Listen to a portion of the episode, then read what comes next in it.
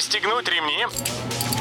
Программа «Путешествие с удовольствием» стартует через 3, 2, 1...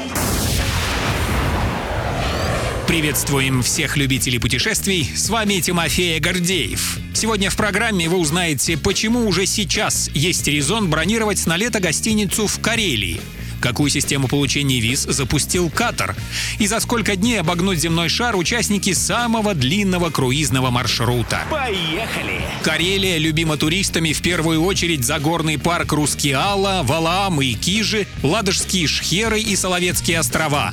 А город Кемь путешественники часто используют как транзитный пункт для поездки на Соловецкий архипелаг, который находится на территории соседней Архангельской области. Как отмечает Ассоциация туроператоров России, в этом году на путевки в Карелию ожидается более высокий спрос, чем в прошлом сезоне. Если в вашем календаре на это лето значится карельское путешествие, то самое время заняться его организацией уже сейчас, а то потом для вас может не найтись мест в тамошних гостиницах. Едем дальше. Катар решил поставить на службу туризму технологии, разработанные для проведения в прошлом году чемпионата мира по футболу. Тогда для оформления карты болельщика предлагалось пройти все необходимые процедуры на специальном портале Хайя. И теперь этот портал настроили под получение виз, туристических и для поездок с деловыми целями. Как сообщает сервис Туристер, через эту платформу желающие посетить Катар могут подать заявление на визу, загрузить туда необходимые документы и оплатить сбор.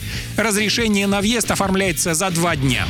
Поплыли! Компания Princess Cruises знает толк в интриге. Сначала она заявила о подготовке самого длинного круизного маршрута в истории и только теперь раскрыла некоторые его детали. По сведениям Туризм.ру, кругосветное плавание, намеченное на 25 год, продлится 116 дней.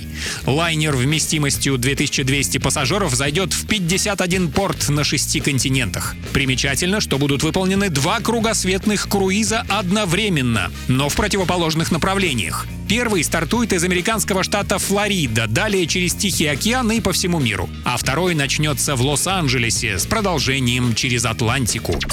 Любой из выпусков «Путешествие с удовольствием» можно послушать, подписавшись на официальный подкаст программ Дорожного радио. Подробности на сайте дорожное.ру. Дорожное радио вместе в пути.